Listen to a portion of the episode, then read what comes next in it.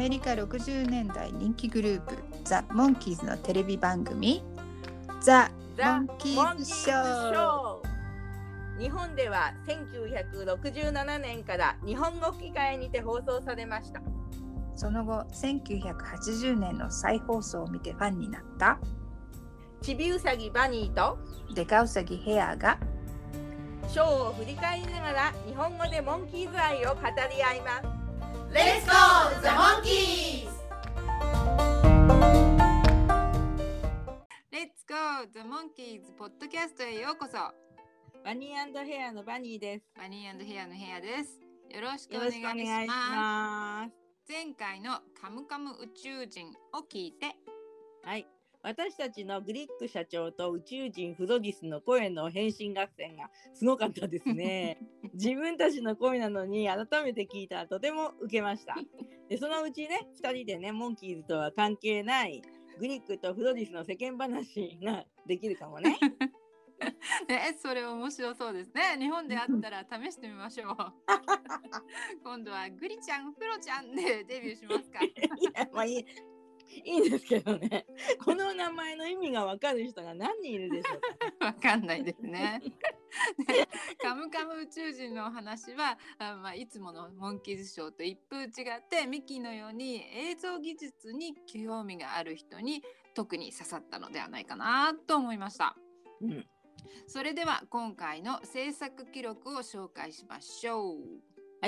日本語題は負けるデイビー。最近の再放送では負けるなデイビーとなっています。で今回はモンキーズショーに関するウィキペディアの情報に基づいて負けるデイビーとしています。はい、そうですね。えーリバイバルのあのテレビ東京の再放送で新聞に題名が載ってたんですけど、それが負けるデイビーだったので、新聞のミスプリントかなとも思っていました。そうそうそう、私もそうだったです。はい。ね、ファンとしてはどうしても負けるなーであってほしいと思います。うん、そうだよね。うんで、まあお話の中でデイビーはそれほどは負けていないんだけど、うんえー募金パーティーでお金を集められなかったので一瞬デイビーが一生懸命頑張ったけどダメだったかっていう雰囲気になっちゃうんですね。うんだからこのタイトルなのかなとも思います。うん、そうですね。まあその辺も考えながら見ていきましょう。はい。で、えー日本の放送なんですが、えー前回のお話の次の週、1969年1月10日には67話目としてガールズガールズの再放送が、その次の週1月17日に68話目として愉快でしょうの再放送がありました。はい。で2話の再放送の後の1月24日第69話目が今回の「負けるデイビー」です。そして翌週の1月31日が70話目で日本初回放送の最終回コンサートの実況と生活のお話だったのですね。ああもうとうとう日本のモンキーズショーも最終回を迎えたわけですね。はい。リアルタイムファンの方々はどのような気持ちになられたでしょう？うんまあねそこでモンキーズロスに陥るんだけれどもその年の夏休みには再放送されたということなので皆さんモンキーズと一緒に素敵な夏休みを過ごされたと思います。うんそしてあのこのお話は日本語版レーザーディスクには収録されていません。ミッキー演出の前回もピーター演出の今回もレーザーディスクにはないとはファンとしてはちょっと残念ですね。うん、本当にね。うんもう今更なんですけど収録されなかった理由を聞きたいですよね。うん、え現代は The Monkeys Mind Their Manner、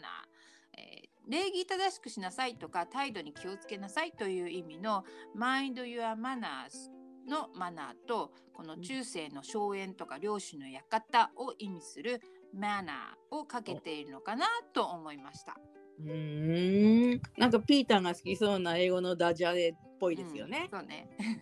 で、えーアメリカの放送日は1968年2月26日。ミッキーの演出した前回の作品が3月末に放送されていましたが、こちらもギリギリピーターの誕生月の2月末。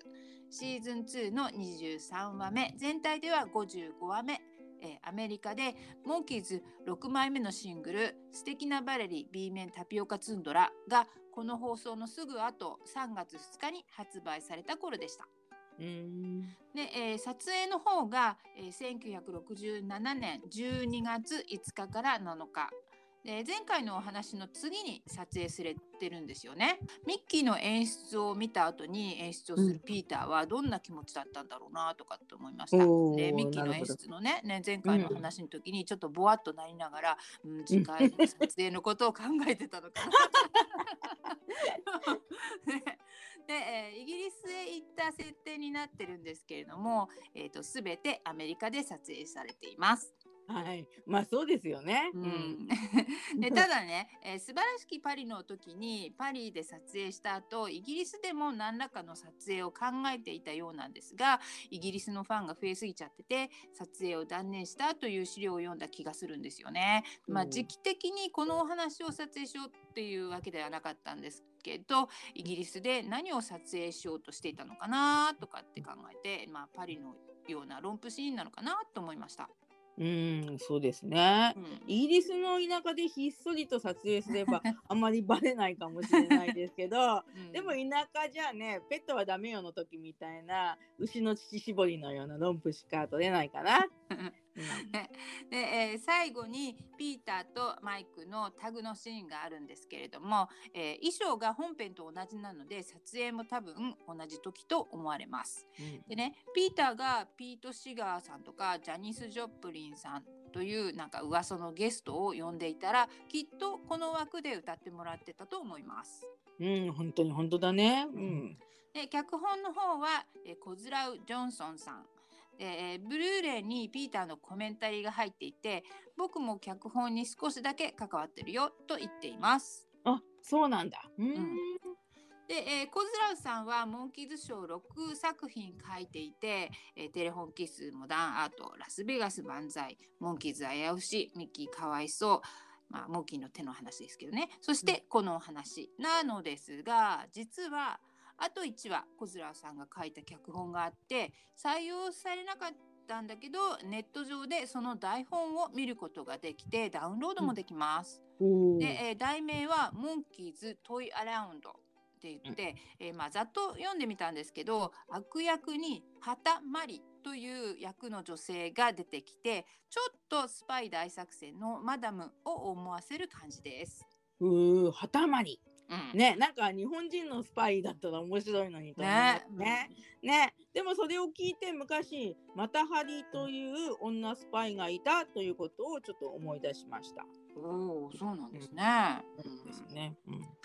で演出の方はもう何度も言ってますけれどもピーター・ H トーケルソンですね。で、えー前回はミッキー今回はピーターになります。このピーター・ハルスタインの H が書いてあって H 君ですね。うん。はい、エイジ君です。でトーケルソンってなってるんですけどフルネームだとなんかすごい演出家っぽいですよね。まあそうですね。まあ当時だったら一瞬誰かなって考えちゃうかもしれませんね。うん、で、えーデイビーの方は後のインタビューで当時演出には興味がなかったってインタビューでね、えー2011年のあ画像を見たんですけど、でまあ今はオファーがあったら演出もしてみたいなとかって言って話してます。デイビーが演出したらどんな感じになったのかななんて考えました。そうですね。うん。デイビーは自分のお店の経営を頑張っていた時期だったんでしょうかね。うん、そういえばミッキー、ピーター、マイクは、まあ、今回のモンキーズショーとか後の仕事として一度は演出制作にか携わっていますけどデイビーにはちょっとそういう話は聞かなかったですよね。そうなんですよね。うん、で、えーこのお話の挿入歌はお話の冒頭に出てくるイラニアン単語と,、えーとデイビーの歌うグリーンスリーブス。はい、えー大昔ファンクラブか何かを通して買った LP レコードにイラニアン単語とグリーンスリーブスが入っていたのがありました。うんえー単語についてはあんな短い曲にタイトルがあったんだなってしみじみ思いましたね。うんうん、でイラニアン単語はイランの単語っていう意味なんですね。でグリーンスリーブスはイギリスの民謡だしなんかワールドワイドですよね。うん、そうですね。で、えーそして本編の終了後に「スターコレクター海賊をやっつけろ」のお話の最後にもあったミュージックビデオです。うんでアメリカの再放送は NBC で1968年7月15日の1回のみ。うんというのも CBS と ABC 放送では、えー泥酔した役が出てくるのを嫌って「スイート16」の時も同じ理由だったんですけど再放送されてなかったようです。うんで、えーバイバイブロードウェイのうさぎ繁殖会長さんとかガールズガールズのお掃除おばさんも酔っ払ってたんだけどね。うん、そうですよね。ただあの今回のろくでなしで酔っ払いのランスキビーのお酒の飲み方はちょっとひどすぎるかもですね。うんなんかいろんなところにお酒を仕込んでいるもんね。そうですね。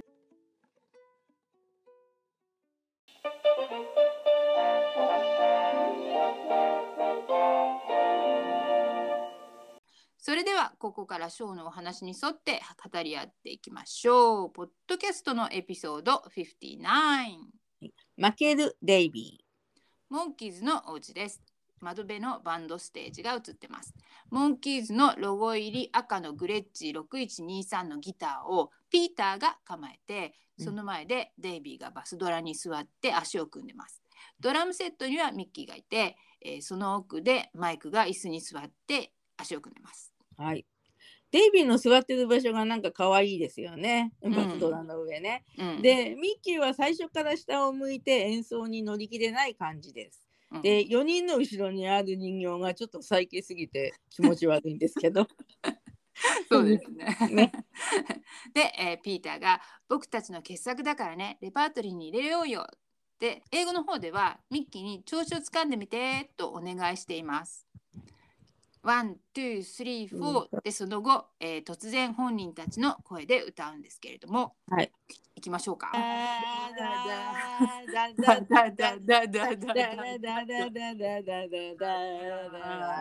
やっぱピーターのギターがないとできないね。あそうだねまあいいか。で、えー、歌いながら見つめ合うラブリーなデイビーとピーターが。ピーターがコメンタリーで実際にデイビーと一緒に作った曲だと言っています。あーピーターのノリノリの演奏を見ていると結構本気な感じが伺えますね。またこれを最初に見た頃はピーターってやっぱりちゃんとギターが弾けるんじゃないのとも思いました。でミッキーは目ど目を閉じて歌を聴きながらスネアでリズムをとってます。マイクは微動だにしていません。で ライブアラムナックさんの記事に、えーミッキーがこのモデルのグレッチのギターを2台所有していて、えー2014年にモンキーズの、えーバンドのバンマスさんのウェインさんがツアーで弾いたとありました。ええそうなんですか。うんねえっとモンキーズがショーの中でお家で、えー生演奏をしているのは今回とスターハントの冒頭のステッピンストーンで、ウィラブママのマイクとピーターの Don't Call on Me もだよね。うんあと、お家ではないけどスターハントの2番歌いますのマイクとか あと海賊のお話のあの日本放送ではちょっとカットされちゃったあのピーターのアコギの演奏ですね。まあ他にもあったかな。うん、そのくらいじゃないですかね。ううん、で今回のとその海賊の時のカットされてしまった「Tear うん the Top Right of My Head うのん2曲がピーターが、まあ、作ったというか携わってる曲ですね。うんで「Don't Call on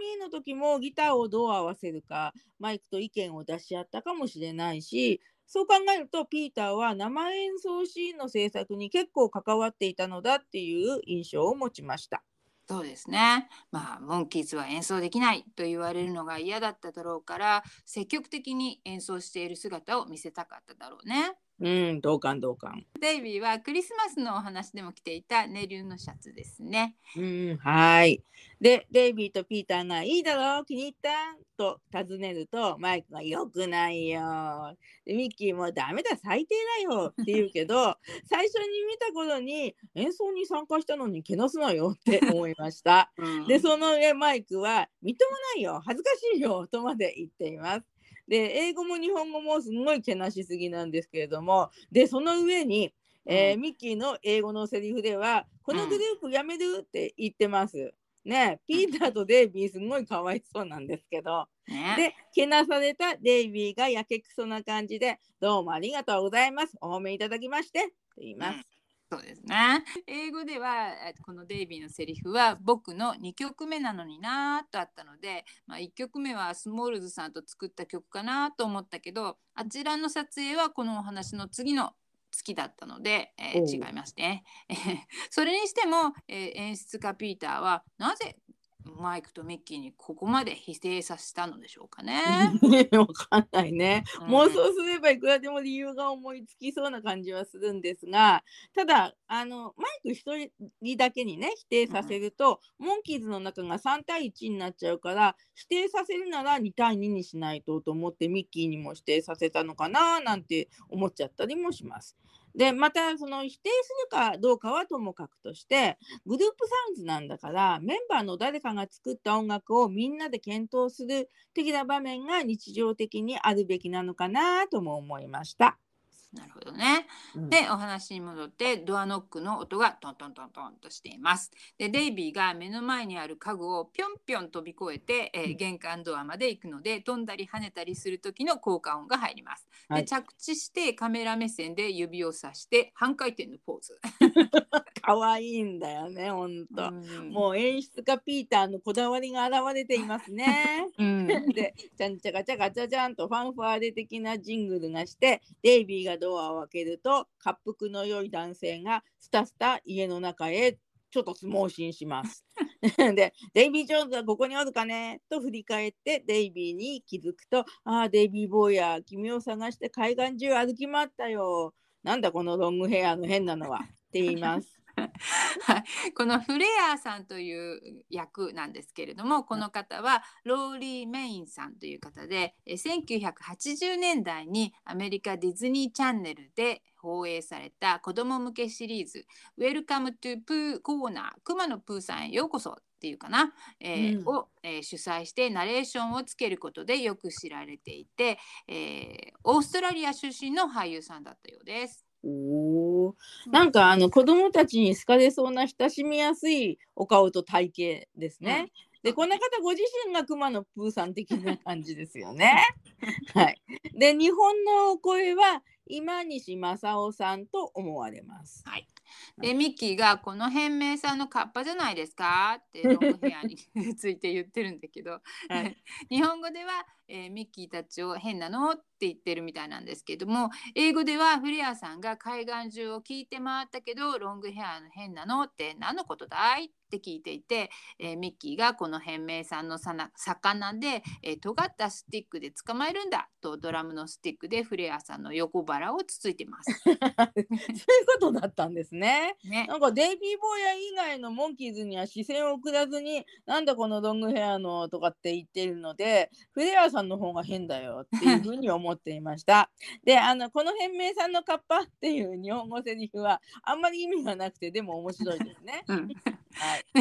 つつかれたフレアさんはあははと笑って、えーデイビーが「みんな覚えてるキビでホテルやってるフレアさんの話したでしょ」って言うとマイクとピーターは黙って首を横に振ります。はい、なんか自負動画をねモンキーズで、えー検索するとよくこの場面が出てきます。うんあとキビっていうのの意味がよく分からなかったんだけど今回いろいろ見ていてイギリスの地名ということだというのが初めて認識できました。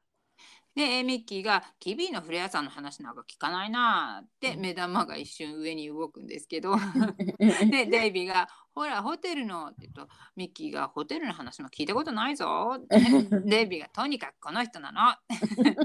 でマイクとピーターは首を今度縦に振ります。でフレアさんが「デイビー何はともあれすぐイギリスへ帰ってくれ」って言うとデイビーが「そんなの無理ですよ」でフレアさんが「また冷たいこと言って倒れるよ」って言ってフラフラフラって崩れるフレアさん。ミッキーとデイビーが右腕、マイクとピーターが左腕を持ってカウチに座らせます。でミッキーがしっかりして大丈夫ですか？って。日本語のマイクでは何か悪いこと言ったんだろう。フレアさんが「ありがとうジョーさん」ってミッキーに言うと ビダルビダルのミッキーが片目を閉じてこの野郎みたいな顔をしてます。で、うんドラムスティックを突き立てるんだけどマイクに止められます。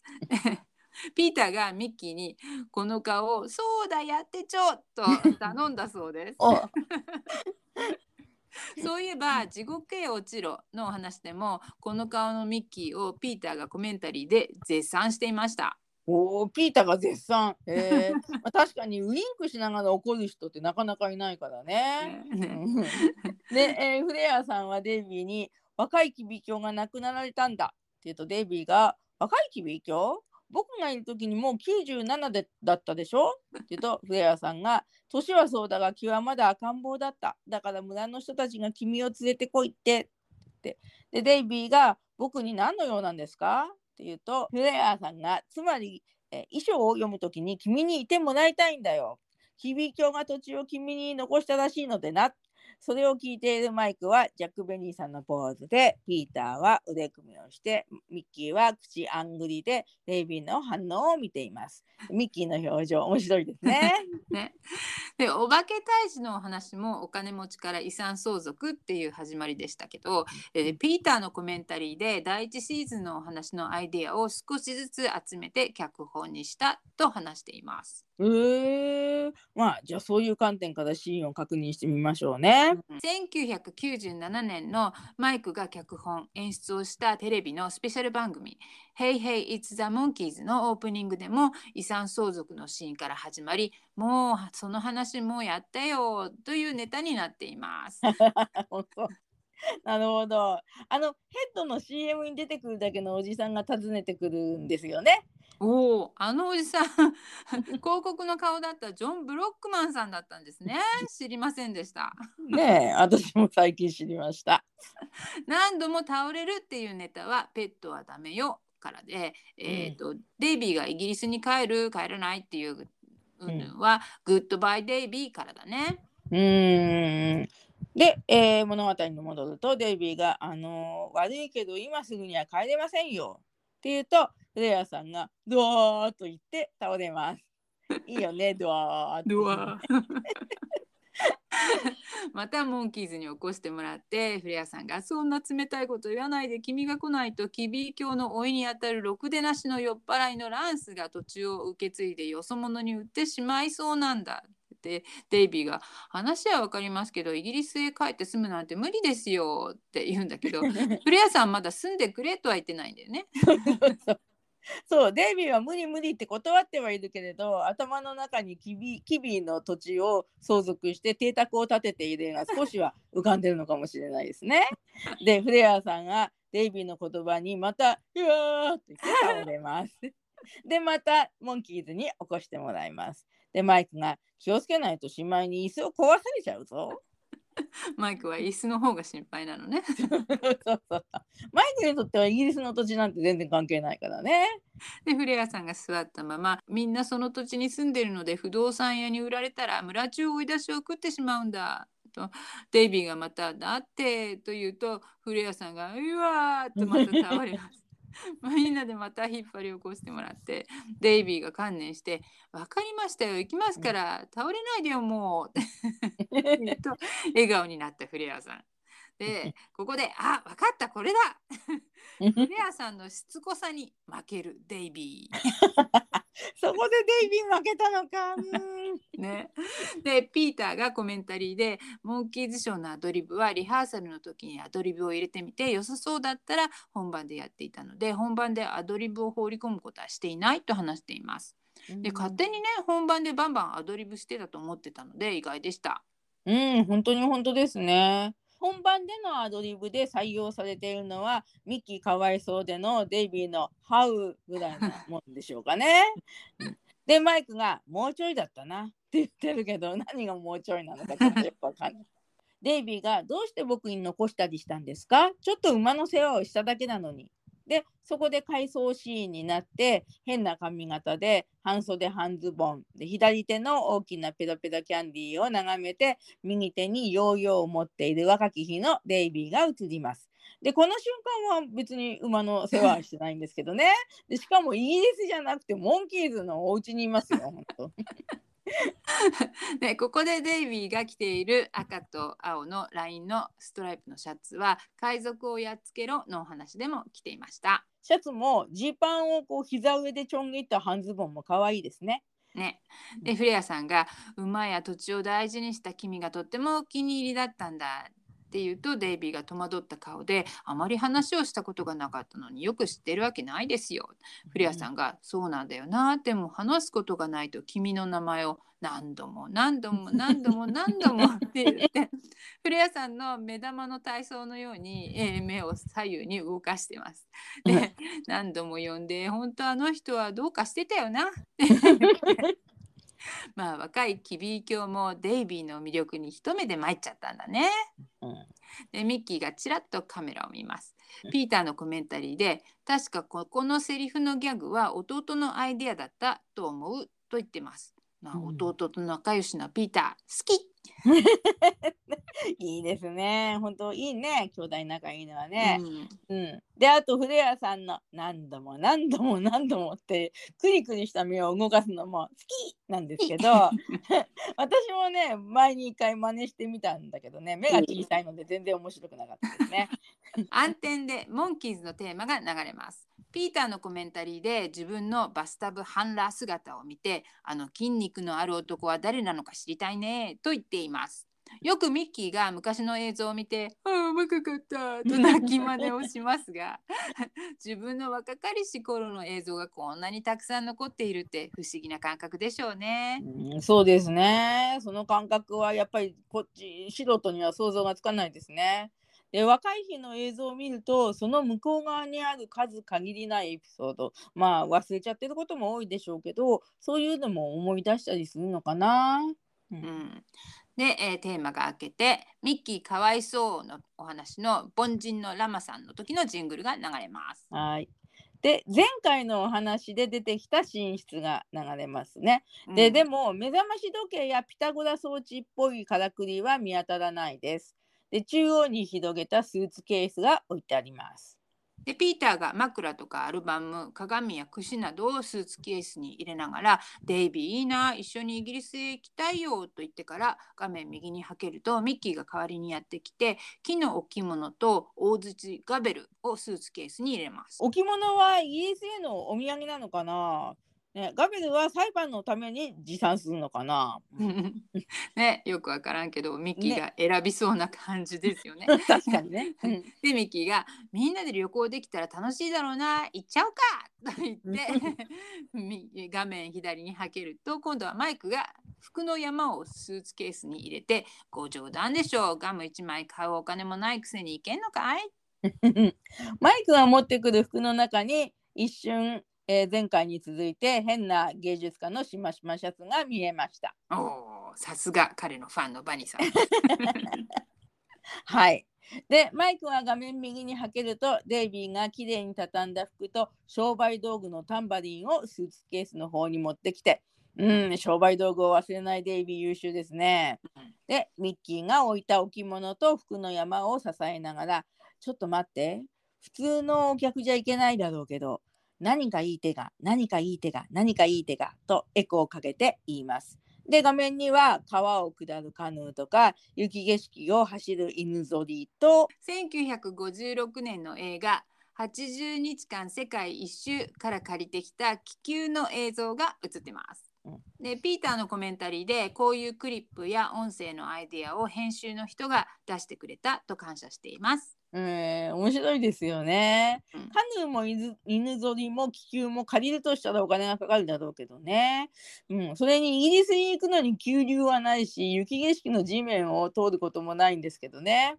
うん、まあね。で、えーするとデイビーが良い手を考えついたらしく、早くもイギリスの空港の映像が映ります。で、イギリスの空港だということを表すために、えー権威のありそうな音楽がかかります。これはイギリスの愛国歌でルール・ブリタニアというそうです。おおすごいよく見つけましたね。うんすごい。で、えー空港の映像はもしかしたらグッドバイデイビーのお話に出てきたバーバンクエアポートかもと思っていたらピーターもコメンタリーで多分バーバンク空港だろうって言ってました。でスカンジナビア航空の SAS のロゴの入った飛行機が見えます。うん。こんな小さな機体でロスからイギリスに飛べるのかなとかって思ったんですけど。うんうんうん飛行機に飛行機の横をフォルクスワーゲンのバンが走っています。ひょっとしたらミッキーのバンかな。ミッキーのバンの、えー写真を Facebook の方にアップしますね。おー。ね、そういう写真見せていただいたら似てるなんですけど、はねい、えーそして British Customs、えー英国税関の看板が出ます。ね、あの昔、まあ、今もあのちっちゃいところではそうかもしれないけどタラップを使って飛行機に乗り降りしていた時代は屋外に税関こっちの看板があったんですね。で、えー税関にミイラの棺を運んでくるスタンドインの人たちが映ります。で、上着が前回のグリックの手下の時と色合いが似てますね。グリックの手下だったらどうしよう。おう。アメリカの放送順はグリックの方が後なんですけど撮影はグリックの方が先なので、えー手下の衣装をこっちで使ってるのかもしれないですね。うん。えー手下たちはあの後イギリスにとんずらしたのか？手下なのに国際的なね。で、えー直前のベッドルームのセットもカムカム宇宙人から続けて使っている感じだったんですよね。で、デイビッド・フレアさんは税関職員の前でスーツケースを台に乗せます。で、デイビーはパスポートをスーツケースの上に放り投げて、もみ手をしながらフレアさんと笑顔で見つめ合います。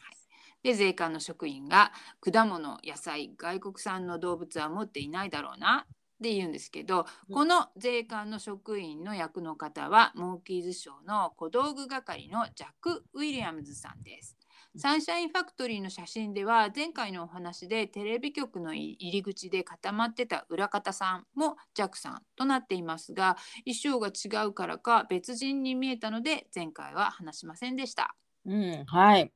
テレビ局の入り口の人とはちょっと違うと思いますね。うん、でもここで小道具のスタッフさんを出演させるのは面白いですね。うんで、ジャックさんの日本の声は、えー渡辺武さん、うん、または渡部武さんかな、うんではないかと思われますがあの今回の声優さんは自信を持って紹介できる方が少ないのです。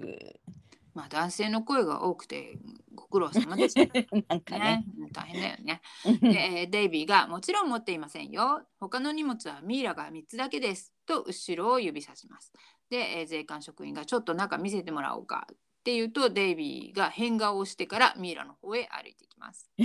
変顔ね。うんはい。で、デイビー、いいですよ。はい、どうぞ。と、ミイラの棺を次々開けてみせます。で、ピーター・ミイラは手を振ります。で、マイク・ミイラはヒューとか言います。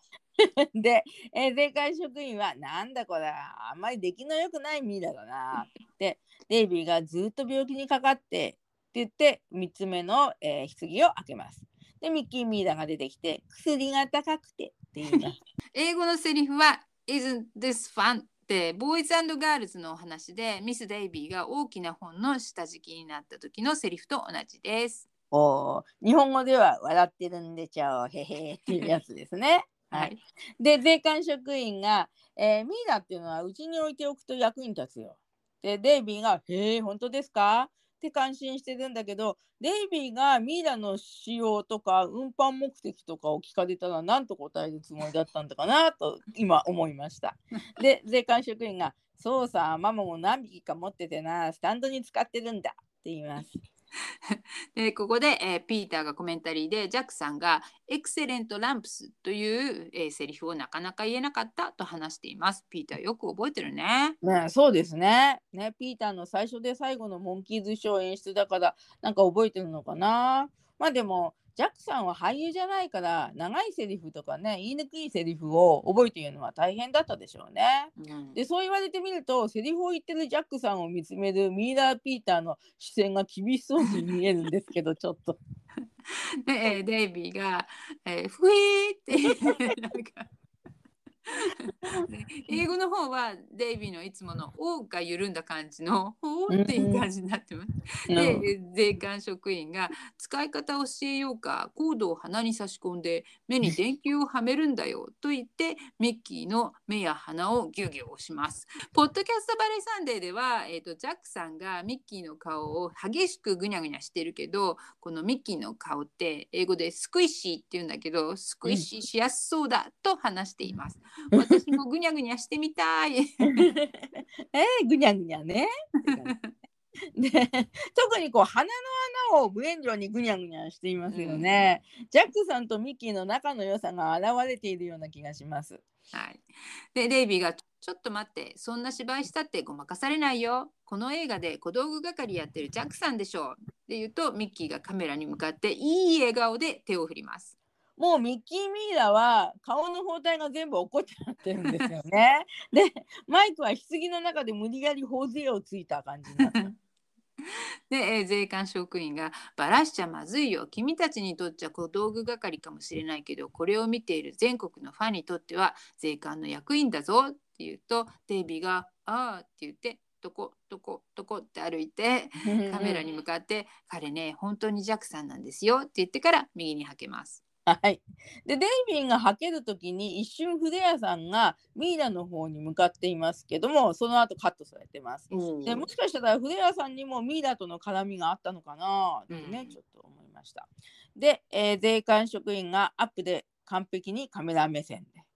えーこの場を借りておばさんに一言、もぎたての桃を送っていただいてありがとうございました。また何か美味しいものがあったらお願いしますね。Everybody loves somebody sometimes.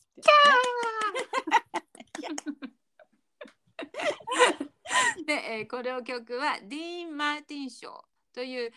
年間続いたバラエティ番組のエンディングに歌ってたみたいなんですけど、えー、とエンディングが全てがこんな感じだったようです。ディーン・マーティンさんの、えー娘のディアナさんが出演した「ボーイズガールズ」のお話の撮影はこのお話より後でしたがアメリカの放送ではこの次の週でした。うーん。リン・マーティンさん関係の話が連続してアメリカでは放映されていたってことになりますね。そうですで、ちなみにね、あのこの曲の放題は誰かが誰かを愛してるっていうそうです。はいで、お話に戻ると、まあさっきもあの声でやったんですけど、ジャックさんの後ろでずーっとニコニコしていたミッキーがたまにかねて、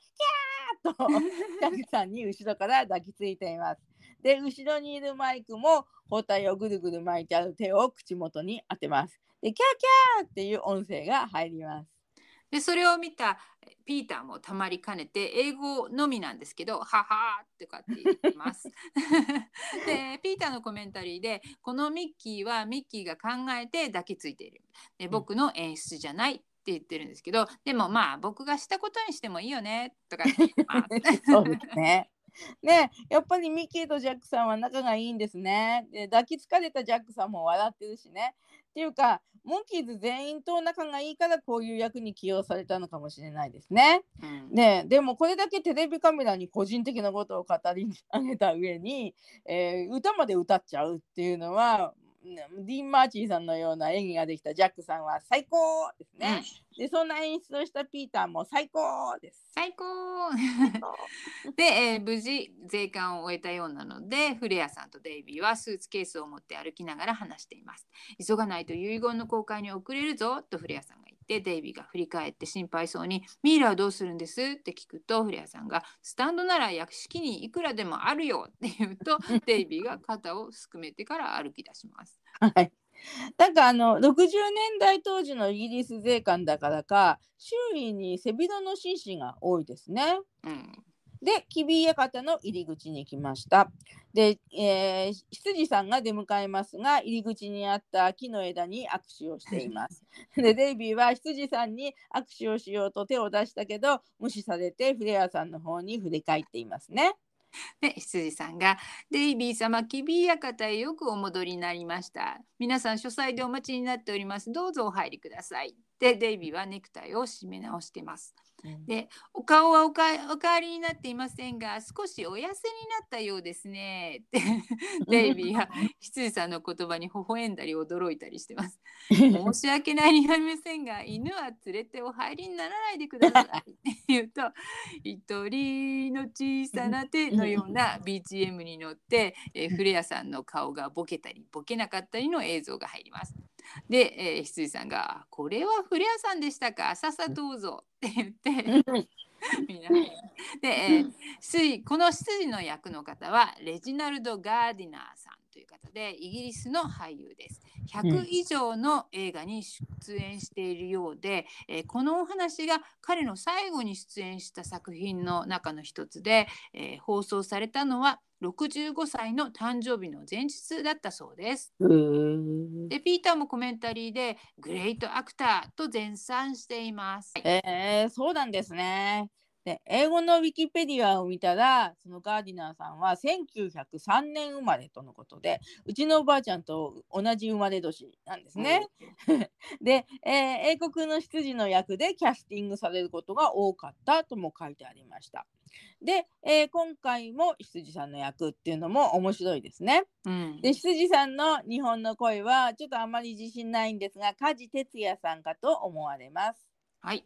でふとね、えー、一人の手っていうのを検索したら原曲はピーターがゲストに呼ぼうとしていたと言われているピート・シガーさんが作ったとあってびっくりしました。へえ本当なんかすごい偶然です。ええねアメリカのフォークを日本語に訳して歌うのが流行った時代の曲なんですよね。うんでそれにつけてもやっぱりピーターもゲストを呼びたかっただろうにねと思います。うん、そうですね。うん、で、えー館に入るフレアさん後に続くデイビーは羊が握手していた枝に引っかかるんだけどつまんで避けて入ります。で書斎にはアルコール度の高そうな飲み物を飲んでいる男とその男を睨みつけているヒゲの男が映ります。ヒゲの男がデイビーとフレアさんを見て「では始めましょうデイビー・ジョーンズか」って言うん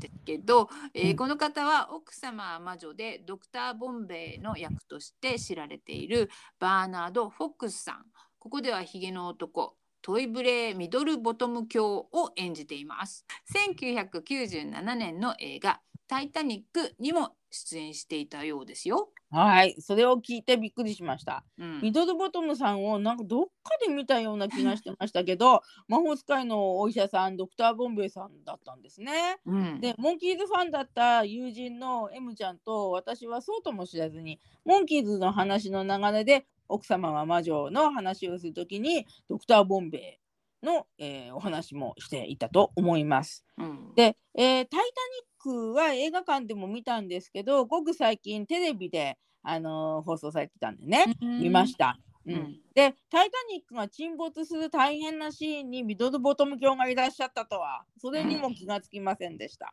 うん。うん。で、えー日本の声は川久保清さんです。で、えー今までのモンキーズショーではお化け退治の本の押し売りキングスレイ、えーアルバイトにアタックのダガート、えードクターストップのマルコビッチ出た出たのエルマを生き返らせるヘンリー、えーギャングスターのダイナマイトで爆発しちゃうケンジさん を担当されました。でちょっと気になって調べたんですがドクター・ボンベイの声と同じかなと思ったんですけどどうも違うようでした。うんそうですか。うんで、えーデイビーがデイビー・ジョーンズかと聞かれて、えーそうですよ、あなたはと聞き返すんですけど、フレアさんが、ああ、この方は遺言の思考者トイブレー・ミドルボトム教でございますって紹介してくれます。はいで、デイビーはミドルボトムと握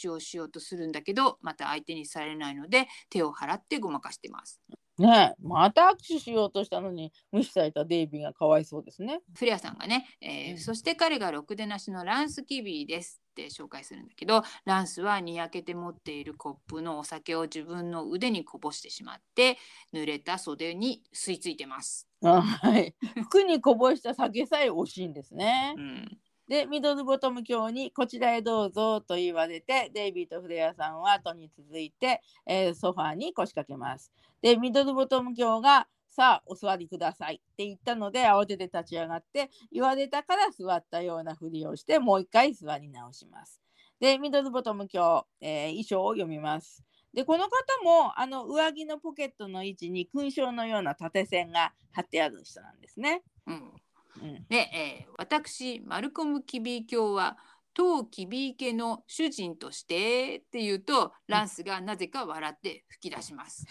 壺に入っちゃったみたいですね。でデイビーとフレアさんもつられて吹き出します。ミドルボトム教が座り直して気を取り直して「当キビー家の主人として」って言うとランスがまた「はあ!」この酔っ払いランス役のジャック・グッドさんという方は、この撮影の約1年後に撮影された33と3分の1 Revolutions Per Monkee のプロデューサーそして脚本をアート・フィッシャーさんと書いています。イギリスで初の音楽番組を立ち上げて「 Around the Beatles」という音番組もプロデュースしています。その後アメリカでも有名な音楽番組「 Shindig」をはじめ大活躍だったそうです。うんでピーターのコメンタリーでここで僕が演出していたのが Per Monkee の方では逆転して彼が演出をしているっていうのが興味深いなって話しています。おーそのグッドさんは俳優さんというよりはテレビプロデューサーさんなんですね。うんで日本語のウィキペディアもあるんですけども、えー2017年9月の訃報、まあ、去年が86歳だったらしいですがそれには、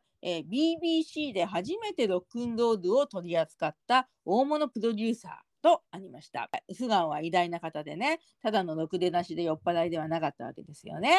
うんで、えーなぜそんな人がダンスの役でキャスティングされたんでしょうかね。うんちょっとね気になりますね。はい、で、えー日本の声は、えーちょっとランスが変な声しか出さないので 全く自信がないんですけども小林和夫さんという方かもしれません。はい。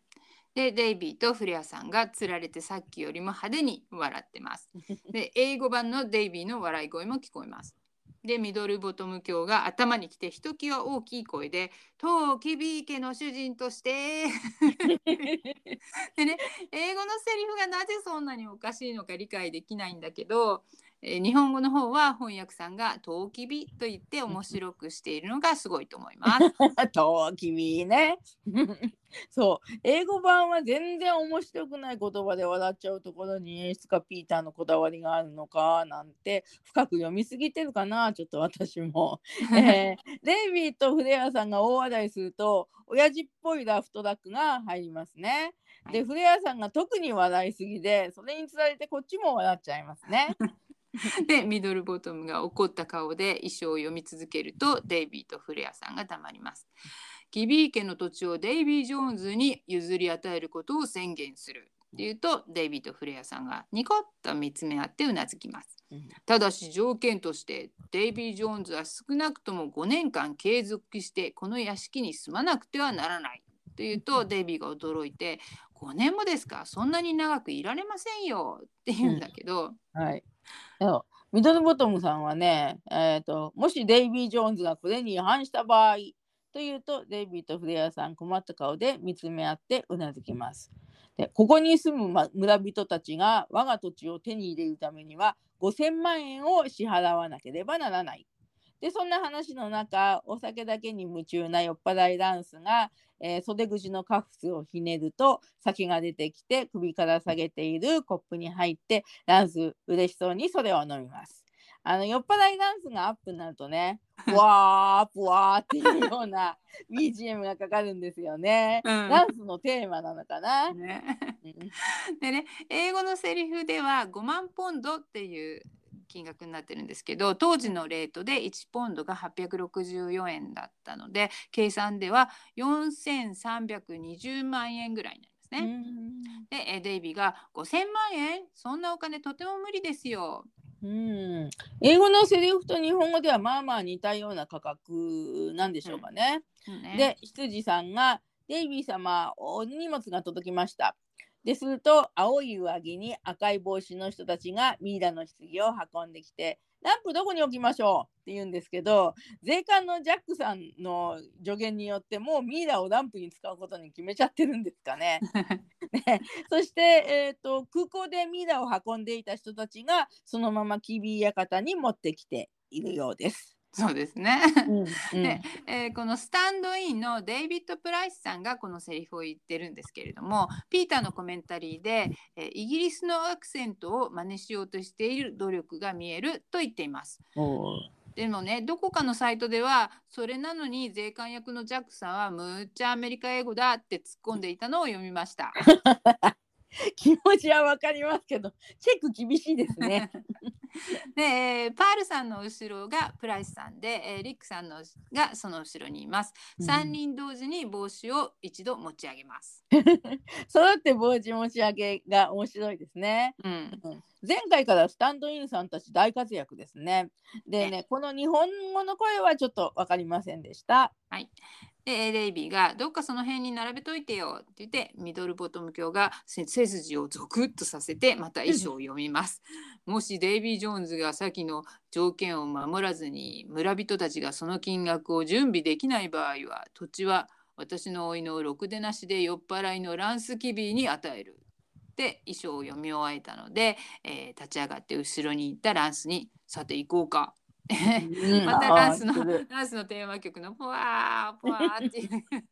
曲が流れて暖炉のマントルピースに寄りかかってたランスはバランスを崩して床に転倒します。でデイビーがちょっと心配して見てます。でミドルボトムがお酒の入ったボトルの蓋を取って、えー、ランスの鼻に近づけるとランスがその匂いにつられて起き上がって、えー、ついミドルボトム卿について、えー、部屋を出ていきます。で、デイビーも立ち上がって部屋を出ようとすると荷物を運んできた3人が帰ってきてまた3人同時に帽子を持ち上げます。ね、でデイビーは座っているフレアさんと見つめ合った後にミナの棺が置いてあるところに行きマイクが入っている棺の扉をノックして「マイクもう出てきていいよ」でマイクが中から出てきて「ひゃーきつかった苦しい12」と準備体操のような動きを大げさにします。変なストレッチ体操ですね。でねこの時デイビーが、えーと、マイクの反応を見てなのかそれともミッキーが棺の中から何か言ってるからなのかなんか受けちゃって受けちゃってって感じですね。ねほんとほんと。ね日本語版には声がないから気づきにくいけど表情が大笑いしています。ね、はい うん、でそれでもデイビーは演技を続けてミッキーの棺をノックして、えー、そしてピーターのもノックした時にミッキーが出て倒れてきたので大丈夫？とミッキーを支えて起こします。ピーターは自分で扉を開けて背中のストレッチをしています。うん、マイクはその間ずっと変なストレッチを続けています。体の動かし方がどうも硬そうなんですよね、この人ね。ピーターの棺の扉の内側に前回出てきたような汚れた手袋がかかってますね。うん、それっぽいですよね。うん。館の外でランスとミドルボトム卿が車に乗るシーンです。でピーターのコメンタリーによるとイギリスに行っている設定だけど撮影はもちろん全てアメリカで行われていてこの車はプロダクションアシスタントのマリリン・シュロスバーグさんの MGB クーペを借りてアメリカは右ハンドルでイギリスは左ハンドルなのでフィルムをひっくり返して左ハンドルに見せているそうです。おーまあなんて高度なことを。ね、確かにダンスのジャケットの胸ポケットが右側にありますね。胸ポケットは、まあ、左と決まっていると思うんですけどね。うん、で、えー、ランスはまたプワープワーの曲に乗って後後部座席の後ろの車体部分に腰掛けて運転する仕草でどうなったかハンドルかっぱらっちゃったわって言うと ミドルボトムがイラッとした顔で ランスはギャグが終わったからか助手席に静かに移動します。はい。館の中ではミーナ3匹がまだストレッチ中ですね。でフレアさんの隣にメガネの女性がやってきます。でみんなに娘のメアリーを紹介しようと言うとデイビーは手を振ります。メアリー、こちらは新しい持ち主のデイビーとお友達のパイシス、アクアリアスにカプリコーンだ。するとモンキーズは手を挙げて挨拶をします。このお話の撮影1ヶ月前にリリースしたアルバム、えうんーパック J の宣伝かな？うん、そうですね。で今までの日本語セリフだったらもっと分かりやすい何か言葉に変えたかもしれないけど、そのままになってるのはきっと宣伝も兼ねてるのかもしれないですね。ね。はい。で、えーメアリーが、ねなんとかシスターズだっけ？というので、モンキーズムッとします。よく来てくれたがーと。フレアさんのでも娘なのになんでこの人の鉛がすごいんだ？すごいよね。村の人誰もなまってないのにメアリーだけなんてそう然そうそう変だ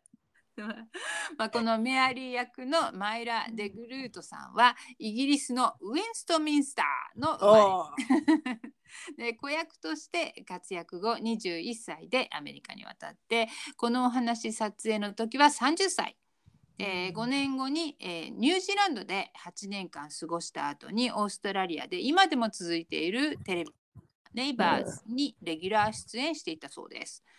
ですが、えー50歳という若さでがんでお亡くなりになられています。うんピーターのコメンタリーでは16人この役のオーディションを受けたんだけど誰も彼女ほどうまく演じられなかったと絶賛しています。ニュージーランドでも活躍されたんですね。ね、うんね、俳優さんとしては歯並びがすでに喜劇役者さんのようなんですけれどもレグルトさんの他の写真を検索したら綺麗な歯並びなのできっとこの時にそういうメイクをしたんですね。えー日本の声は京田久子さんです。はい、で館の外では、えー車の助手席に座ったランスがミドルボトムに「僕村を出るととっても寂しくなるわ」と言いながらまたプワプワで サイドブレーキを外してなぜかその中からお酒が出てきてコップに注いで飲みます。ミドルボトム教が寂しい思いなどはさせん毎晩美人を従えてロンドンのナイトクラブで遊べるんだぞって言うと ランスがここを買うとあんた儲かるんでしょ？うって言うとミドルボトムの前のハンドルの中央のキャップを外してそこに入っていたお酒をコップに注いで飲みます。でミドルボトム教が当たり前じゃないかここに駅を作って団地を建てるんだって英語の方では私の儲けなど大したことはないとごまかしているようなんですけど、うん駅や団地ならまあやり方によっては村の人の役に立つかもなんて思いました。ね、それもありますね。ミドルボトム教にも利益が出るってことをここではっきり言わせたんですかね。でもランスが土地を相続するのにその土地をに何かを建てる権利がこの人にあるのかなとも思いました。はい、でランスは「でもさそんなことどうでもいいの。ラジオにいっぱい入ってりゃ私は幸せなのよ」と今度はカーステレオのノブを外すとまたお酒が出てきてコップで受け取ります。マリリン・シュロスバーグさんの MGB クーペってあちらこちらからお酒が出てきて一体どうなってるんでしょうかね。ね、で館の中の映像に戻って、えーマイクが変なのはあのランスって人だけじゃないんだねはははって言って ピーターが大げさに受けてます。もしかしたら英語では面白いこと言ってるのかもしれないんですけどでも、デイビーとミッキーは苦笑ミッキーはなんかもぐもぐしてますでマリーが「ランスの悪悪口言わねえでよ酒飲む人に恨みでもあんのけ?」って言うとマイクは日本語では嫌いだって言うんだけど、英語の方ではありゃ酒浸りだよみたいな感じで 本当だね。うん。で、えーメアリーが「ねもんあんななとのもう戦争のせいだ。みんなあの頃はひどい酒飲んでたかんね。それが癖になっちまっただよ」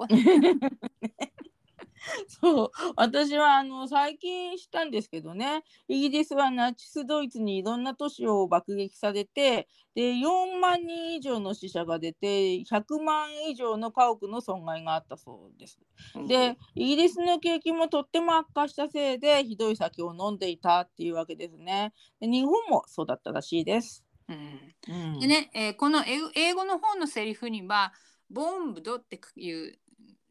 言葉が入っててこの爆破したという意味のほかに、えー、とお酒や麻薬でフラフラのとか泥酔したという意味もボンブにはあるので、うんその言葉ギャグにミッキーそしてピーターが笑ってるんですね。うん確かに吹き出しそうな顔してましたよね、ピーターね。うん、そして羊さんが後ろから現れて、えー壁の馬の絵に話しかけます。さあ皆さんお疲れになったでしょう。でマイクとミッキーはこっちだよ的に手を挙げて見せていますが無駄です。で、お部屋にご案内しましょうと言いますが、ね、馬の絵の人たちよりもモンキーズの方が相当でかいんですけどね。ねで、うん鎧の腕をガチャッと外して「おやデイビー様重くなられましたね後をついてどうぞ」って言うと ピーターが「後をついていくの?」って羊さんが「そう後をついてください」って言うとマイクが「ちゃんとついていけよ」ってミッキーが「了解」って言うと「スリーブラインドマイス」の BGM が流れます。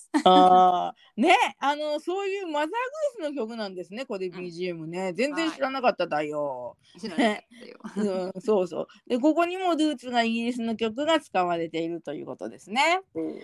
で、えー、シリーさんがカウチや壁にぶつかりながら奥に行きます。でマイク、ミッキー、デイビー、ピーター、フレアさん、メアリーの順に同じようにぶつかりながら、えー続きます。でメアリーとフレアさんはぶつかりながら羊さんについていくことに顔を見合わせて一瞬いたんですけど結局同じように歩くと決めてついていったんですね。そうですねうん。で、えークリスマスのお話でもミッキーが壁にぶつかって「大丈夫かしら?」って言われてたけど あの時のバンダスヌート邸と同じセットっぽいですね。そうそう本当だ。ね。あの部屋の装飾品とかを変えるとよく見ないと同じセットだとは気がつかないですよね。でも、同じだと思います。ね。いろいろなドラマの撮影で例えば豪邸の部屋として使われていたとかあるんですかね。そうでしょうね。うん、で、えー、キビ館の客室のシーンになります。いかにもお金持ちの館らしい立派なベッドが2つ並んでいて、えーミッキーとピーターが奥のベッド、マイクとデイビーが手前のベッドに座ってます。マイクは手を組んで親指をくるくるくるって回してます。で、ミッキーが、はあ、退屈だーって。マイクとデイビーが口笛を吹いて顔を見合わせてまた口笛を一緒に吹きます。うんで笑いをこらえているようにも見えます。うん。でピーターがベッドの上にあぐらをかいて頬杖をついて「すること何もないじゃないの」って言うと ミッキーは組んでいた指が外れなくなってうん。膝で無理やり外すとうん「参った参った」って言ってポンって外します。ピーターはそのミッキーを見て「いいな君はスリルいっぱいなことして」退屈な時の自分の体で遊べるミッキーなんですね。いいね。うん、いいね。で無言でメアリーが部屋に入ってきてミッキーとピーターの間に座ります。最後の妄想シリーズ、イエーイどんどんどんどんどんどん 私も何食わぬ顔でモンキーズ4人のいる部屋に入って混ざって座りたい。ああ、私も。なんかまるでモンキーズの一員になったような自然さですよね、これはね。ね、で、えー村の若い人たちは何して遊ぶの？ってデイビーが聞くと「えー、町さえ詰まっただよ」うんマイクが「残ったものは何もすることないわけか」って言うとメアリーが「いやーすごく面白いことあかんね去年だけか芝生で見つけただよ」って言うとミキが期待を込めてメアリーを見るんだけど「モグラを」って言って見たことのある怪獣の映像がギャーって入ります。でピーターがメアリーさんを見つめる目が素敵すぎてメアリーさんが羨ましくなるわ。きっと彼女の演技に見とれてるんですね。ねえ、本当だよ、本当、皆さん見てください。羨ましいですよ、本当にね。はい。で、えーザ・プリンスのお話で、ルドロー王子が出てくる時のファンファーレかな、うんが流れて、ミドルボトム教が、えー無言で部屋にズカズカと入ってきます。で、書類ケースから書類を出して、パシッと振って広げて、忘れとった遺書の写しだとデイビーに渡します。で、ミドルボトム教はダンスを彼の家に脅してから戻ってきたのか、途中で思い出してダンスごと引き返してきたのか、どっちかね。うんね。で、えーマイクはそのパシッという音に耳を押さえて 驚いたお後書類をデイビーから取ってちょっと見せて「おい冗談じゃないよ5年もここに住まなければならないって書いてあるぞ」でマイクが契約書を確認するのもモンキーズショーではおなじみですね。はい、モンキーズのブレーン担当ですからね。はい、で、えーミドルボトム教がその通りもし退屈ならあとは任せて帰ってもらっていいもういいんだぞ。って言うとメアリーが「オラたちに5,000万円もあるわけねえだろう。帰っちまったらオラたちは土地を追い出されるぞ」ってうん無言で開いていたドアのところに立っていたフレアさんがメアリーの言葉を聞いてまたそっとします。この村では無言で部屋に出入りする習慣があるのか？ねえ私もそう思ったですよ。うん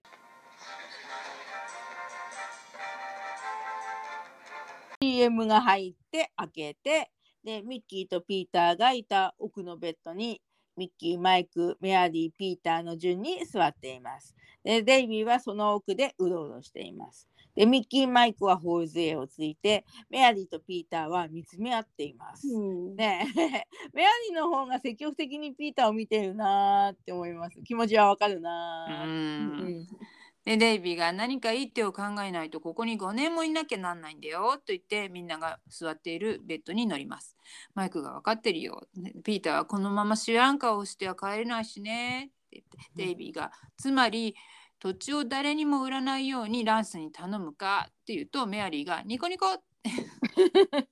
表情だけでセリフはいらないんですね。いいですね。うんで、えーデイビーがみんなのために5,000万円集めるかだよって言うとメアリーが渋い顔をします。で、えーこの段階でね「We Love ママ」の時のようにメアリーとランスをくっつける大作戦に転じていたら、あっさりお話が終わって演奏シーンを23曲放送できたかもね。わあ、頭いいなー。で、えーピーターが5000万円も集まりっこないさってマイクもそうだと叫ぶけどミッキーだけ微動だにせず眠そうです。うんでマイクはこういう時に誰でも考えつくことを考えてさその通りちょちょっとやればいいんだよすなわち最も合理的な解決方法さと、えー右手の甲を左手のひだに2回打ちつけますパンパン。うんで、えーピーターが「なんだい?」って言うとマイクが「募金パーティーをやるんだよ」でピーターとミッキーが「そうだ募金パーティーだ」っ。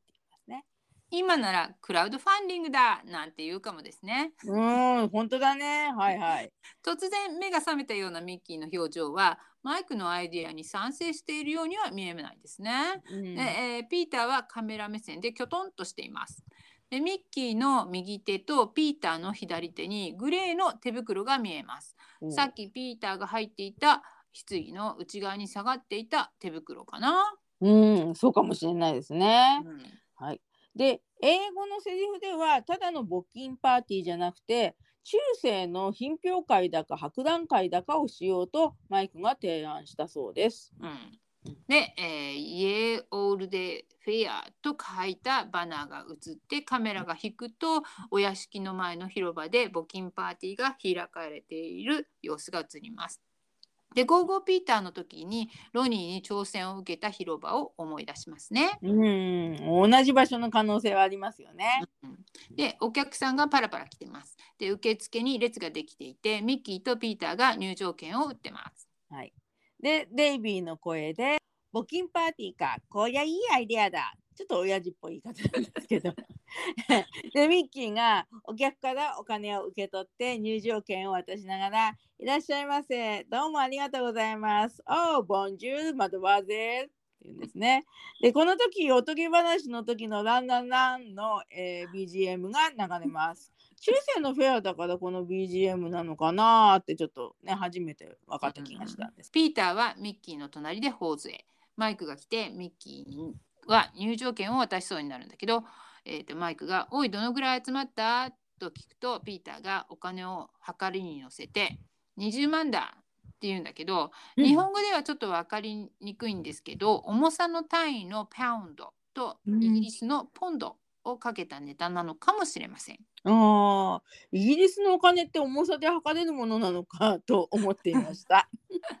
で、えーマイクがたった20万一生かかっても集められそうもないなって言うんだけど、まあ、準備も宣伝もしていないのに、まあ、20万集まったっていうのはすごいと思います。うん、そうですよね。うんなんか出店みたいなものはね、誰が用意したんでしょうかね。うんで、デイビッド・フレアさんがやってきて、フレアさんが心配いらんよ。選手権試合に無駄中の金をかけたらなんとかなるって言います。で、デイビーが驚いて、何ですってと、フレアさんがじ自分の指を指さしながら、選手権試合を3つやるんだよ。長い槍にフェンシング、矛と鎖だ。って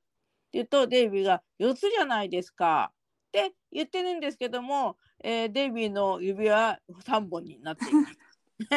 この敵と3つのあの戦いをするっていうのはゴーゴーピーターを意識してますかね。おおそうかもですね。あの時の論布でもフェンシングやボクシンググローブがちらっと出てきました。ああそうだったんだ。うーんでフレアさんが「いや矛と鎖は一緒だ」でデイビーが「誰がそんなことをやるんですか?」って聞くとフレアさんが「君だ君が責任者だからな」って言うとデイビーが「ああ」と後ろに倒れます。お尻から着地してるんでしょうけど見ている方がヒヤッとします。本当ですね。うん運動神経抜群のデイビーだからできることなんでしょうかね。で、すかさず駆け寄るピーターがいます。で、ミッキーが座ったままあわわのポーズで、あひょっぱー、ねで、えー場面が変わってミドルボトム卿が美女を両手にはべらせて歩いていると執事とフレアさんに出くわします。でフレアさんがミドルボトム卿村を代表いたしましてあなたとデイビーの選手権試合に全財産をかけましょうとしたり顔です。ミドルボトムがいいとも500円って言うと フレアさんがもっともっとじゃあ5万円？もっともっとじゃあ村の金全部それ結構と満足げな羊さん。で村の人たちに聞かなくていいのかなって思うんだけどね。本当だね。もうよくわからない村だから、本当に。で2人は握手します。ミドルボトム卿が知っとるだろうがわしゃ槍のチャンピオンじゃぞ。デイビーがダンスの仕事の面接で踊らされた時の曲に乗って青い服の女性と踊りながら画面左へはけます。でフレアさんが困り顔で「知らなかったよ」って 膝から崩れて画面下に見えなくなります。残された女性は倒れるフレアさんを見ています。フレアさんは倒れに倒れてきてるので、まあ見てる方もなんとなく安心ですね。そうですね。支えてくれる人がいないから後ろに倒れないしね。うん。で羊さんが、えー倒れたフレアさんをまたいで残された女性に近づいて「さあこれでお前も終わりだ」と呆然としている女性の両腕を押さえて揺らし「お前みたいな腰抜けに勝てるかい!」で誰と間違えているのかと思ったらミドルボトム教なんですね。信じられないんだけど。選手権試合が始まります。マイクがデイビーの着ている肩びらを整えながら僕の教えた通りにやれば必ず勝てるから心配するなよって言うとデイビーが迷惑そうに何も教えてもらってないよ 今回はプリンスに化けた時のようにお袋みたいなことするなよとは怒らないんですね。懐かしいね。でマイクが「もらったふりするの」って言うとミドルボトム卿が現れて酔っ払いランスがお酒が乗っているワゴンを押してきます。でデイビーが「うえー」とかって言ってます。でデイビーの着ている肩びらの上のエプロンはボーイズガールズのお話のウィリアム一世と同じです。で撮影はこちらが先ですね。でピーターのコメンタリーに、客観客の中にいるナイルズ・ブラウンさんの話をしています。うーこの中にいらっしゃったんですね。うん、うんで、えー黒い肩びらを着たミドルボトム卿が片手を上げてもう片方は腹部に当てて大きな声で「挑戦者としてわわしが武器を選ぶ権利がある」で ランスがデイビーの前でワゴンの酒瓶を取りコップに注いでます。でデイビーが「ちょっと待ってよ挑戦を受ける方が選べるんだよ」って言うとミドルボトム卿が「そうだったか」とうなずいて 観客の方へ振り向いて「では受けるものとしてわしには選ぶ権利がある」とまた宣言します。そして2本の槍を台の上から跳ね上げるとマイクが「いやー怖い危ない」ミドルボトム卿が2本の槍をデイビーの前に突き出して「この槍で行こうははは」デイビーに「好きなのを取れ」って言うんだけどデイビーは槍にやり込められ？無理やり？部屋さんさえてる。デイビーが「じゃあこっちのにするよ」と近くにいるランスの腕をつかみ影に隠れます。ミドルボトム卿が「よーしうんうんうん」と日本の槍でランスをつつくとランスが「やめてよ。僕はランス。つまり槍のこと」うん。日本語訳さんご苦労様です。英語でランスは槍という意味だということがわからないとこのギャグが通じないので悩んだことでしょうね。うん。でもおかげでランスっていう単語を一つ覚えた日本のモンキーズファンですね。デイビーが相手がやめなきゃしょうがないでしょ。ってランスがミドルボトム教を指さしてやめてよ僕そんなことされたら死んじゃうわ。私は槍なのよ。僕が死んじゃったらあなた儲からないでしょ。とデイビーの方を向いてうなずきます。でミドルボトム教2本の槍を地面に叩きつけてこれが本当の投げ槍。イエーイはんこんなもん。この勝負は負けだ。次の試合では絶対に勝ってみせるぞ。で、えー、監修は大喜びですでダンスはデイビーが手を離したからか横に倒れ、まあ、この倒れ方もデイビーと並ぶすごい倒れ方なんですけどね、そしてすでに倒れているフレアさんの方に近づくとフレアさんが少し起き上がって怖くてとても見てられないよでダンスはこんな時でもとにかくみんなに乾杯と首から下げているコップのお酒を飲みます。うん、フレアさんはクワバラクワバラ的に帽子を取って胸に当てて天を仰ぎます。マイクがデイビーの腕を上げて「デイビー・ジョーンズの勝ち!」って言うとデイビーが「万歳!」とか軽く跳ねて喜びます。監修も拍手で喜びますうん。このシーンにはピーターとミッキーがいなかったね。うん、本当ですね。まだチケット売りに頑張ってるのかね。うん、あちょっか。ちゃかちゃんで場面変わってノックアウトのお話で着ていたダイナマイト・デイビー・ジョーンズのガウンを着たデイビーにボクシンググローブをはめているマイクとピーターミッキーの姿はまだ見えないです、うんでマイクが「さあグローブをはめろよあんなやつは顎を狙ってボディを狙えば一発だ!」でデイビーが 二人の手を振り払って「バカみたいじゃないのこの格好」デイビーの気持ちはわかりますね。うんマイクもどうして ピーターも何言ってんのすごく似合ってるよ。ねまあ、ピーターがもう一度ダイナマイトデイビー見たかったのかな？あ私もそう思います。ね。でもガンを脱ぎ捨てないのは何か中途半端だなと思います。で、デイビーはこんな格好でフェンシングの試合やるなんて初めて聞いたよ。で、後ろにいる観客たちは心配そうに見ています。一方、ミドルボトム教はフェンシングの衣装で剣を振り回して準備体操です。えー後ろにはダンス、フレアさん、メアリーが恐ろしげに見ています。オリンピック種目としても知られているフェンシングですが一言にフェンシングといってもフルーレ、エペ、サーブルという種類があるようです。うんねえーフェンシングをオリンピックで見る時があるんですけど、うん背中にセンサーがあってそれにフェンシングの先が触れることで点数を取ったりするのはすごいなーって思います。うん、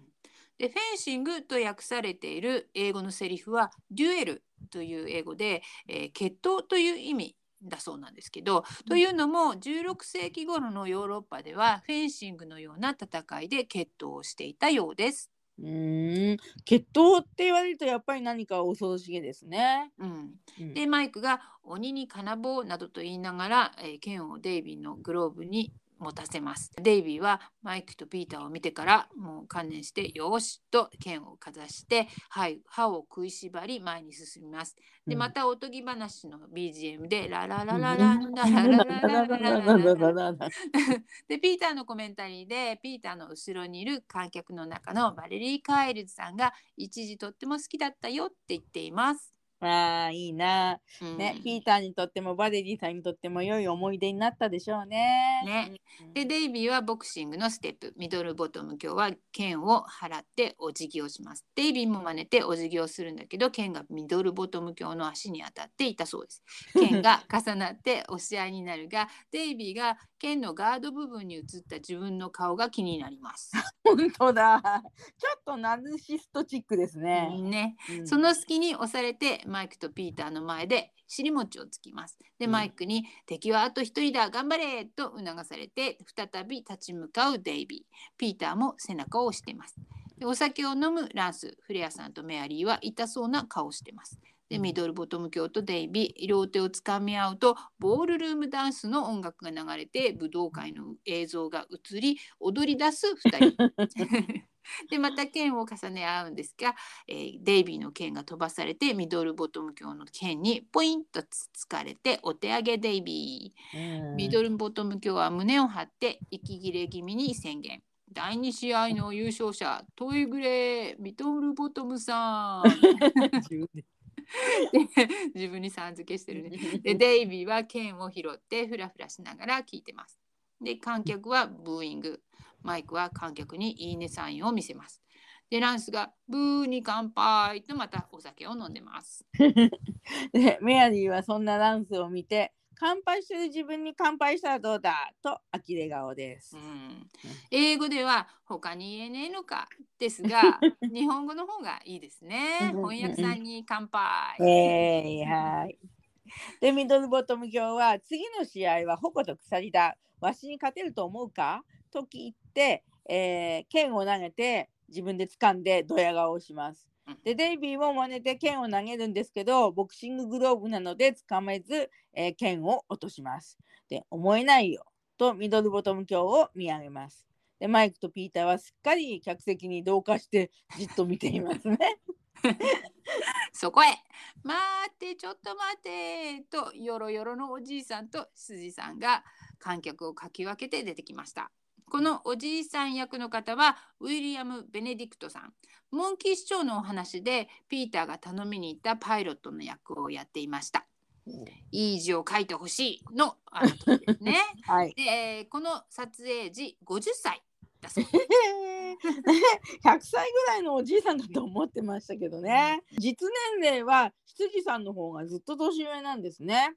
で、ね日本の声はギャングをノックアウトのポップさんの声だった西勝隆二さんです。で、その時も話したけど、レレレのおじさんの声で有名な方です。うんレレレのポップさんですね。そんなこと言ってましたね。懐かしい。うんで、ミドルボトム教はおじいさんがぶつかってきたので怒って、このおいぼで邪魔するんじゃない。で、羊さんが胸を張って、手をかけたらこのわしが相手になるぞ。と、ミドルボトム教が、おいぼでに命をかける気か。で、おじいさんはラッパ型の集音機を耳に当てて会話を聞いています。うん。でシ井さんが「言葉に気をつけろ。これはわしの父だ」「何のようなのパパ」羊のパパはにっこりしてゆらゆらしながら「お前らのやり方間違っとる」何の試合を試合をやるかパーティーに来ている人たちがみんなで決めるんじゃ昔からそういうことになっとって違反したら連盟に認めてもらえんで そしてそのミドルボトム教の後ろにそぽを向いてやる気のないデイビーの顔が見えますが きっと休憩取ってるんですね。でマイクの方がこっち向いてるからねちょっとやる気がありそうに見えます。で口をあんぐり開けて聞いていたミドルボトム教16世紀から始まったのに昔のことなど知ってるわけないだろうって言うと羊のパパは「わしはその頃から生きとるんじゃ」って言うんだけど 英語のセリフでは「わしが若いとでも思っとるんか?日本語のようにこう直球発言じゃないのでそれも面白いですね。」うんで羊さんは、えー観客に問いかけます。では最後の試合は歌にしようじゃないか。賛成の方は大声を出してください。で観客はわーだの OK だのの大声を出します。倒れる時の BGM で羊のパパが揺れながら後ろに倒れそうになります。が周りの人いやなぜか主にミドルボトム教に起こしてもらって息子と見つめ合ってニコニコ。もう嫌にしっかりした羊さんですけどお父さんが出てくると自分がしっかりしなきゃって思うのかな？うん、そうですね。ねで、えーなぜかまた片びら姿に戻ったミドルボトム教がランスと歩きながらバカなことを言うのはわしは全然歌えんのにと話してます。でランスが立ち止まって「あら歌わなきゃダメよそう決まったんだものどうして歌えないの?」って聞くと「一度も歌ったことないんだ」で「この間テレビであの4人組が歌ってきたけどとっても素敵だったわよ」このセリフで視聴者がちょっとランスに好感を持ってたかもね。うん、でそれにしてもこの村でモンキーズをテレビで見れたのかな？それとも、うん。ランスがロンドンで遊んでる時に見たのか？モンキーズ、キビン村でも大人気？ってすごいですね。ちょっとでもランスは年中酔っ払ってるからビートルズのテレビと間違えちゃいないだろうね。ね、でランス役のジャック・グッドさんがイギリスで音楽番組をプロデュースした業績を知っているとこのセリフがなんか生きてきますね。おおなるほど。じゃあランスは間違いなくモンキーズを見たんだね。でランスは「でも歌わなきゃここの土地もお金も手数料も」とかミドルボトム教の胸を指さしながら「何も入らないわよ」って言うと ミドルボトム教は「土地も?」ランスが「ダメ。お金も？ダメ手数料もダメよ」って言うとミドルボトム教が諦めたみたいで「ほんじゃちっとばかりやってみるかな」って言うんですけど。うんランス役のジャックさんが我慢できずに吹き出してます。今回何回も見てて思ったんですけどジャックさんの笑い顔を見て萩本欽一さんを思い出しました。なんか笑うと頬骨が出るしね。ちょっと似ていますね。うんうんね、で、えーミドルボトム教の「ちーっとばかり」のところは英語ではビング・クロスビーさんが、えーラジオショーのテーマ曲にしていた「Where the Blue of the Night」っていうなんか日本語題「いつの日か君に」をうん。下手に歌っていると資料にありましたが英語版を聞いてみると結構うまく歌ってると思いましたよ。うーん。ドルボトムさん。が歌を口ずさん。でいるとは初めて知りました。うん。でもそう聞いてみたけどそん。なに外してるわけじゃなかったよね。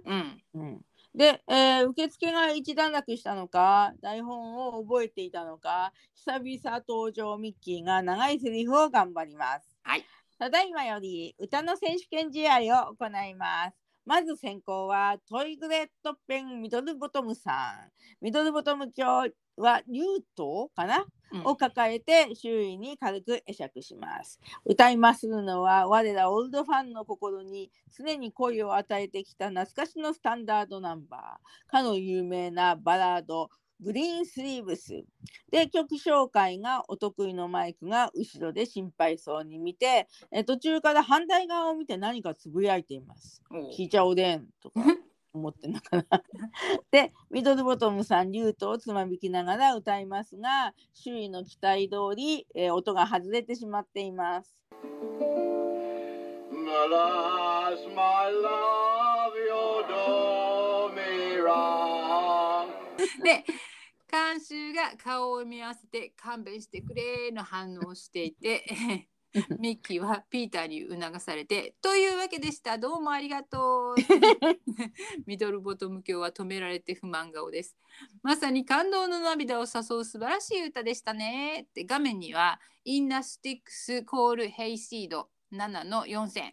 で田舎町にありがちの電話システムのことのようで、えーうん。視聴者の電話投票を呼びかけているんですね。おお当時実際に電話をかけてみようとした人がいたかな えーでは我がデイビー・ジョーズの登場です。これまた歌を愛する私たちにとって永遠に忘れることのできない懐かしのナンバー。冬の夜にそぼ降る雨の音と共になりまするわと紹介が長すぎるのでマイクがミッキーの背中を掴んで引っ張ります。で、デイビー・ジョーンズって紹介します。で、デイビーがエコーがかった歌声でフルートなども加わった音が入ります。はい、いろんな音入って、デイビーはミドルボトムさんよりもひいきされてる感じですね。で、リュートもあんまり映らないけど弾いているイメージです。で、えー今回と同じようにミキのアナウンスによるデイビーの歌声といえば、ティーンエイジアイドルの Baby I Love You の一連の歌声を思い出します。うん、ヒットヒットヒット。Alas, love, me. ミドルボトム教は首を振ってにやけて自分が勝った気になってます。観客やモンキーズは笑顔でうなずいてます。はい。で、デイビーの歌声に対して観客の歓声が聞こえます。デイビーはどうもありがとうって。で、ミドルボトム教片手を丸めて口に当てて一人でブーイングをします。ね。で、マイク、ミッキー、ピーター、嬉しそうです。で、ミッキーがさーて皆さん、これでチャンピオンが決定いたしました。私をはじめとして皆さんにも誰が勝ったかは明らかであります。でそれを聞いているミドルボトム教はまだ肩気でいるんですけどでミッキーが「もちろん我がデイビー・ジョーンズ!」と叫ぶと「デイビー万歳!」でファンファーレが鳴ってデイビーとミッキーはきつく抱き合います。でミドルボトム教驚いて不満げにしています。ここでお話が完結したと思いきや、チャカチャンって場面転換です。はい。で、えー受付のデスクでお金を数えているフレアさんと執事さん。モンキーズ4人はその後ろに立っています。で、マイクが、どう？集まりました？で、フレアさんが、だ、ダメだ、まだ1000万円しかない。あと4000万円どうにか集めないと。するとピーターが、じゃあもう4回パーティーやりましょうよ。と彼らしいアイデアを出しますが、ミッキー・マイクは悔し悔しがる仕草をしていて、ピーターのジョークは無視されます。うんで、えーフレアさんがやれる限りのことはやったんだってで執事さんも私たちのことはご心配なさらずにアメリカにお帰りください5年もいてくれとはとてもお願いできませんするとカメラがメアリーとランスによってピーターのコメンタリーで彼女はこのセリフを2時間かけて覚えたと言っています。ティーンエイジアイドルのフランキーのようなカンペじゃないんだね。ね。その場で覚えたっていうことですよね、うん。で一般的にモンキーズショーでは台本の前渡しは全くなかったのかな。今になってそんなことが気になりだしました、なるほどね。うん。で、メアリーがランスに向かって「これで土地はみんなおめえのもんだよ。嬉しいかい。どこのいけすかない野郎に売り飛ばそうとなんだっておめえの勝手だよ」って後ろの方でミドルボトム教が腕組みをして嬉しそうにうなずいてます。うん早く売り飛ばしてロンドンさ行ってねちゃんとお酒でももらってぶっ倒れちまえばいいだろうこの でもよとランスの胸を指でツンツンってつついて、うんランスはのけぞっていきます。ピーターは拳を振っていいぞいいぞのジェスチャーをしています。おめえが村を捨てる前に一言言っておきてえことがあんだよ。おめえはまだガキの頃から汚くて意地悪で鼻つまみもんだったけど、でかくなったらもっと悪くなったでよ。この酔っ払いが。おめえは人じゃなくて金魚の糞だ。モンキーズもメアリーの表現にちょっと痛そうな顔です。モンキーズそれぞれがなぜかメアリーの言葉にボディーブローを食らってる感じですね。ね。この意地悪の鼻つまみの酔っ払い大嫌い でランスがメアリーの眼鏡を取って自分の首から下げてるコップの中に入れて「あんた好き!」って言うとメアリーも「好き!」って熱い抱擁でキスをします。ミドルボトム教の表情が曇ります。で、デイビーとマイクは不思議そうに見つめ合います。で、ランスがドラマチックに、ここはもう誰にも売らないわよ。かわいい花嫁さんと一緒にここで暮らすの。で、その声にメアリーが、あーん。で、ミキー、よかった、よかった、と言い、他のメンバーも手を叩いたり飛び跳ねたりして喜びます。で、マイクは変顔しています。で、めでたしめでたしになったんだから、ランスもこの機会にお酒をやめてほしいですね。そうだね。で、うんえーピーターのコメンタリーでここの BGM はチャイコフスキーの「ロミオとジュリエット」だと言っています。うーそうなんだ。よかった。元の曲が分かって。チャイコフスキーはロシア人だけど、シェイクスピアはイギリス人だからね。うんで、えー、どさくさに紛れてフレアさんが1000万円を胸ポケットに入れてます。悪いやつですね。一番悪いね。で、えー脚本のアイディアの段階ではエンディングにロンプが入ってモンキーズがイギリスから手漕ぎボートで帰ってくるというオチになっていたそうです。おーすごいオチ。うん実際にはまあそういうシーンは必要ないと思うけど、でも見てみたかった気もしますね。うん、うんで、えーピーターのコメンタリーでモンキーズショーにしては僕の演出はゆっくりのペースだったなと反省しています。うんでも演出の初心者だもん仕方がないと思います。うん、そうですね。うんで、えーここからタグの部分になるんですけど1980年代アメリカ MTV の再放送ではここのタグの部分はカットされていたようですよ。うんはい。で、タグの部分なんですが、モンキーズのお家の寝室が映ります。で、マイクが一人で中央にカメラに向かい、これはどうも。以上をもちまして、憧れの4人組による今日の芸術祭参加番組を終わりたいと思います。出演はデイビー、ミッキー、ピーター、そしてつまり、僕たちでした。では来週はさらに芸術的香りにあふれ笑いとスリルとショックに満ちた、えー素晴らしい番組まで言うとピーターが現れて「ねえマイク一言言っていい?」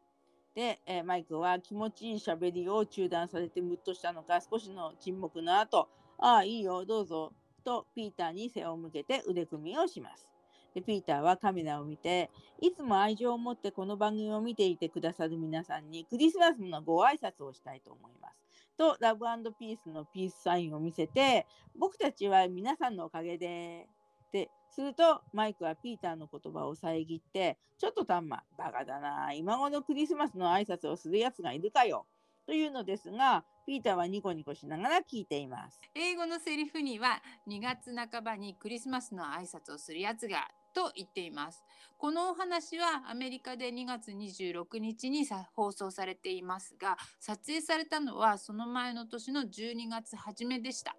そこでもうすでに2月半ばと言っているということは勝手な想像なんですがピーターは初めて演出したこのお話を自分の誕生日の頃に放送してほしかったのかもと思いました。うんえーそしてアメリカではピーターの望みがまあまあ叶ったわけですよね。うんでもはっきり2月って言っちゃってるから再放送で映像が流しにくいこともあるかもですよね。で日本では今頃と月をぼやかしているのでセーフです。うんはいね、うん、で、え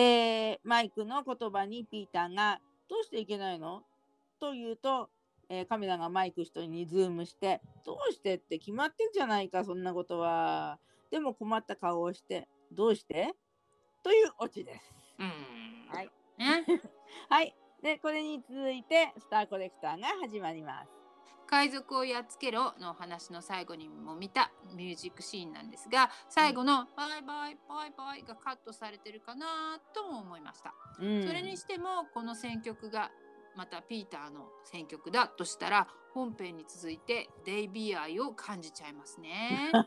そうですね。うんうん。でピーターのコメンタリーでこの、えースターコレクターの撮影とデイリーナイトリーの撮影が同じ日だったっていう話をしてて、えーミッキーが弾くデイリーナイトリーのムーグシンセサイザーはぶっ飛んでて素晴らしいと語っています。うんちなみにスターコレクターでシンセサイザーを演奏しているのはポール・ビーバーさんという方で、うんこのポール・ビーバーさんを調べてみたら後にえーデイビーとビル・チャドウィックさんが作って1969年にプロデュースした「If You Have a Time」とか「Time and Time Again」の2曲でもポールさんがシンセサイザーを担当しているようです。へえそんなにもシンセサイザーが使われる曲があったんですね。うんでもなんかいかにもシンセのような音がしないとちょっと分かりにくいですよね。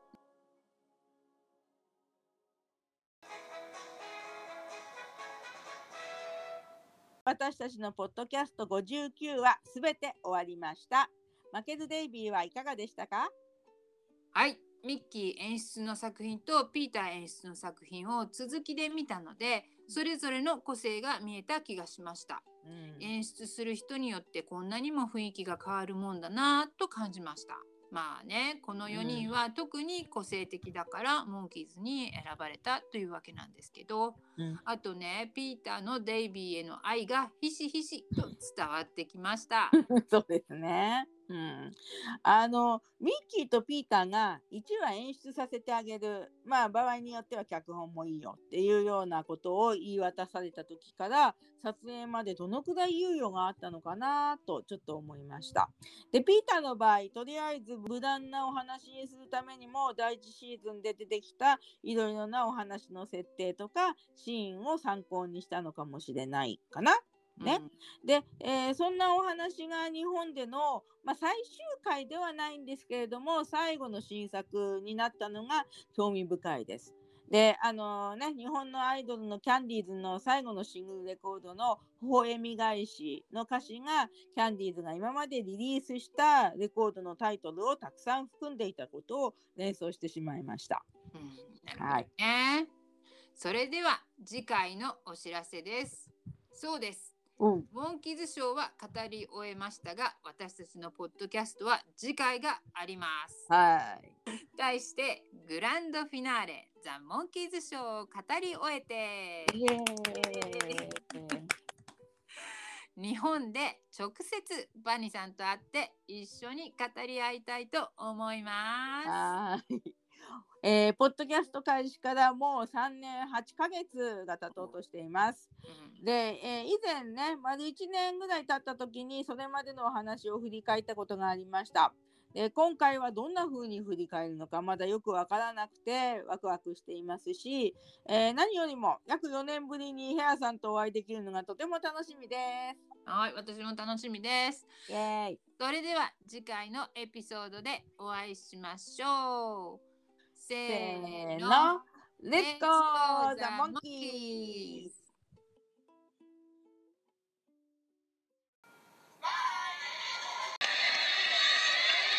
ありがとうモンキーズってどうしたらかっこいいの？どうも